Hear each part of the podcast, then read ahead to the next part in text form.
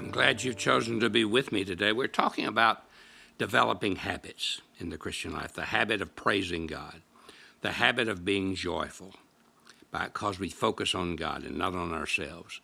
And along with this, there's something that we can develop as a habit, which actually these all sort of intertwine the joy and the praise.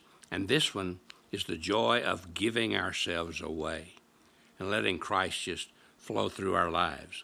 Notice what Jesus said in, in the book of, of Mark, chapter 8, 30, verse 34. He said, He called the crowd to him along with his disciples and said, Whoever wants to be my disciple must deny themselves and take up their cross and follow me. For whoever wants to save their life will lose it, but whoever loses their life for me and for the gospel will save it. What good is it for someone to gain the whole world yet forfeit their soul? What can a man give in exchange for his soul? If anyone is ashamed of me and my words in this adulterous and sinful generation, the Son of Man will be ashamed of them when he comes in his Father's glory with the holy angels.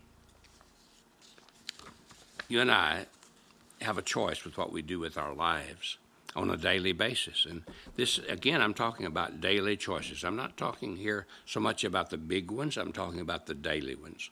The daily ones that determine joy and purpose and peace for us. And one of the daily choices is I can hoard my life today, I can try to satisfy myself today, or I can give myself away. I can lose my life in helping others.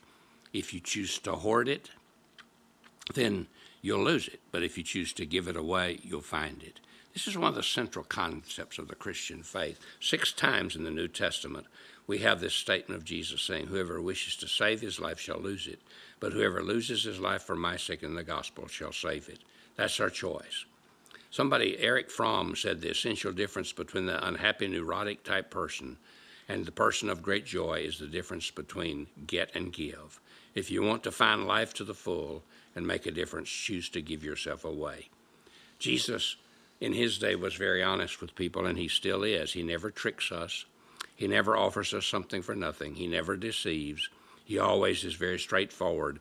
He promises if you and I really want to give ourselves away, He will enable us to do it. First of all, I think you have to give yourself away to Jesus. If you know Him, if you really know Him, and He says, if anyone comes after me, anyone wants to be my disciple, anyone wants to be a part of what I'm doing, and He says, there are certain things that that you have to do. You have to be willing to give yourself to me. If you come after me, let him deny himself and take up his cross and follow me. Now, understanding these verses is, is the, the way to understand it is to understand the tense of the Greek verbs. Jesus said, Deny yourself and take up your cross. These are both in the aorist tense. The aorist tense in the Greek refers to something that happens at a point in time and then certain actions result from that decision or event or happening. Jesus say Jesus is saying here, you must at a point in time, at a place in your life, realize that I'm Lord, that I'm Master, that I'm Savior, that I died for you, that I rose again, and that I'm the living Lord, and you choose to take yourself off the throne and trust me. You deny yourself. You choose to give up yourself. You choose to go to the cross and accept my death for you and accept my death with you and your death with me. Now, he said, that's the beginning. You have to give yourself away. This is the lifelong assignment of a Christian that once we've done that, then it results in daily making those choices to give ourselves to Jesus. And as we give ourselves to Jesus, it's inevitable that we will give ourselves to other people. What does it mean to deny yourself? But it's not self denial, Self denial and denying yourself are not the same thing. Denying yourself means you give up yourself, self denial means you give up something.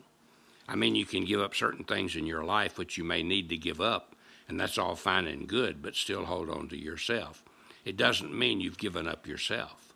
We practice self denial when, for a good purpose, we occasionally give up things or activities.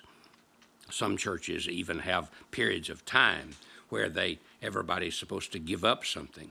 But that's not enough if you don't give up yourself. You see, ourself is the problem. This is written all over, that these words are written over the entrance of a church. Deny yourself, all who enter here. You see, the problem is we're perfectly willing to deny something but not ourselves. If Jesus would just settle for something, we'd be glad to give it. We'd give up a habit, we'd give up a pleasure, we'd give up a convenience.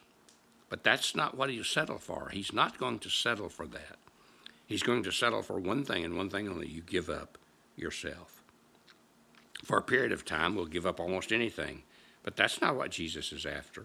Jesus is after you. He's not after what you have, He's after you. He's after who you are.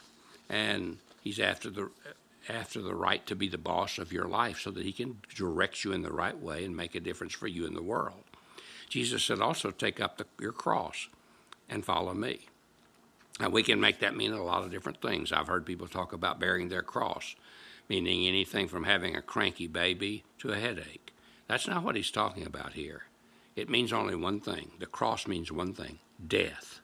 When you see a man who takes up his cross, is a man who's on his way to execution and he's not coming back. In Christ's day, even for Jesus himself, a man carried at least a portion of the wooden crossbeam that would be used to crucify him, and he wasn't coming back. He was going to die. When we take up our cross, it simply means we say, Yes, Jesus, it's not something I'm denying, it's me I'm denying.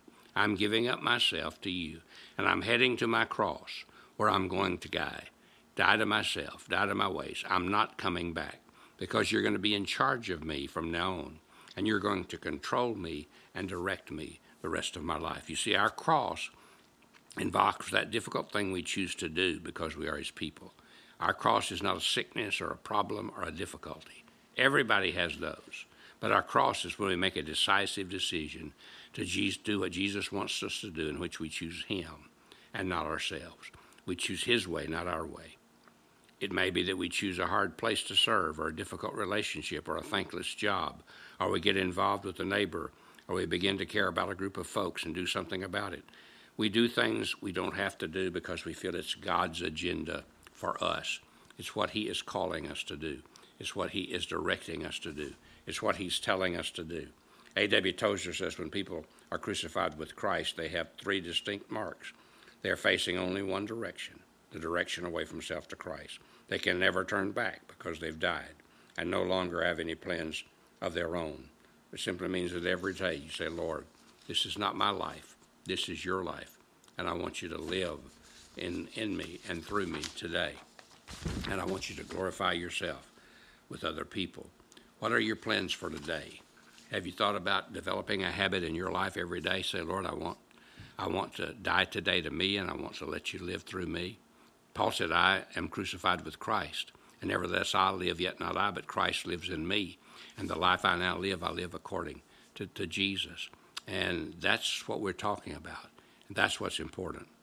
God doesn't ask us to give till it hurts. He simply asks us to give it all, everything that we are. Let's do that today. Make a habit. Choose the beginning of the day. Give it to Him, everything and let Him be in charge. We'll talk more about this next week. God bless you. Have a great day.